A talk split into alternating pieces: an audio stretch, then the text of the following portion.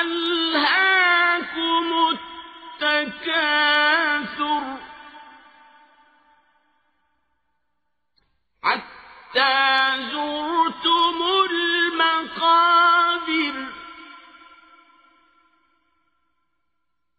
كلا سوف تعلمون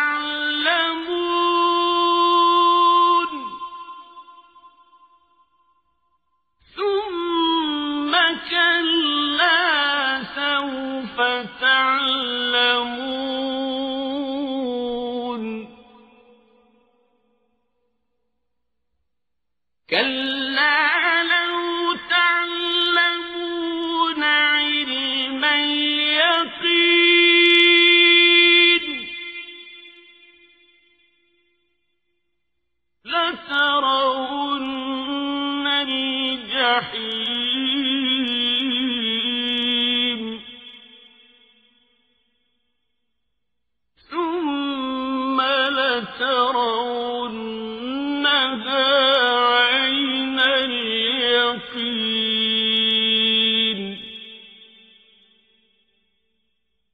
ثم لتسألن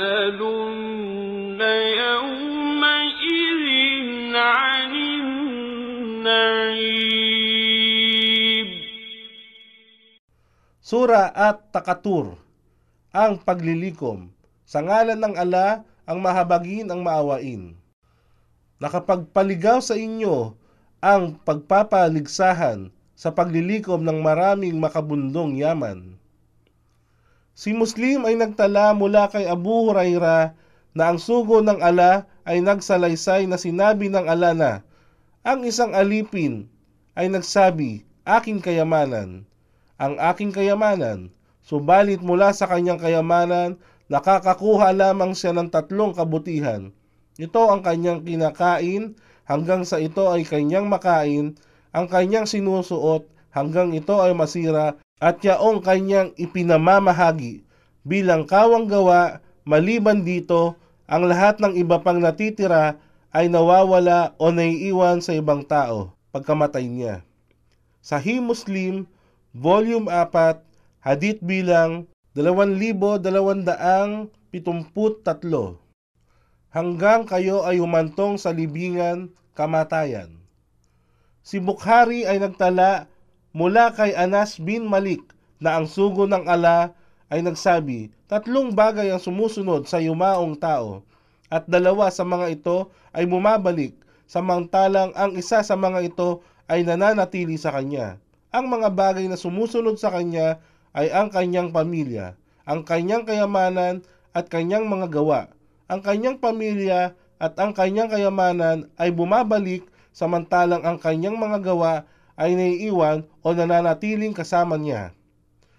Fat al-Bari, versikulo 11, kapitulo 369. Si Imam Ahmad ay nagtala mula kay Anas na ang sugo ng ala ay nagsabi, Ang anak ni Adan ay nagiging matanda na at ulyanin, ngunit dalawang bagay ang nananatili sa kanya, ang kasakiman at pag-asa ng mahabang buhay. Amad, versikulo 3, kapitulo 115. Walang pagsala, hindi maglalaon, ang katotohanan ay inyong mapag-aalaman. Tunay, walang pagsala at hindi maglalaon, ang katotohanan ay iyong mapag-alaman. At totohanan, kung batid lamang ninyo na may tiyak na kaalaman ang kahinatnan ng paglilikom, marahil hindi ninyo pagkakaabalahan pa ang mga makumundong bagay na hindi kayo naging kagahaman. Katotohanan, inyong makikita ang naglalagablab na apoy ng impyerno. At muli, inyong makikita ito ng inyong mga mata ng maliwanag. Kaya't sa araw na yaon, tiyak kayo ay tatanungin hinggil sa mga biyaya, bagay na inyong kinalugdan sa mundo, kung kayo ba ay nagpasalamat sa inyong Panginoon sa kanyang mga biyaya.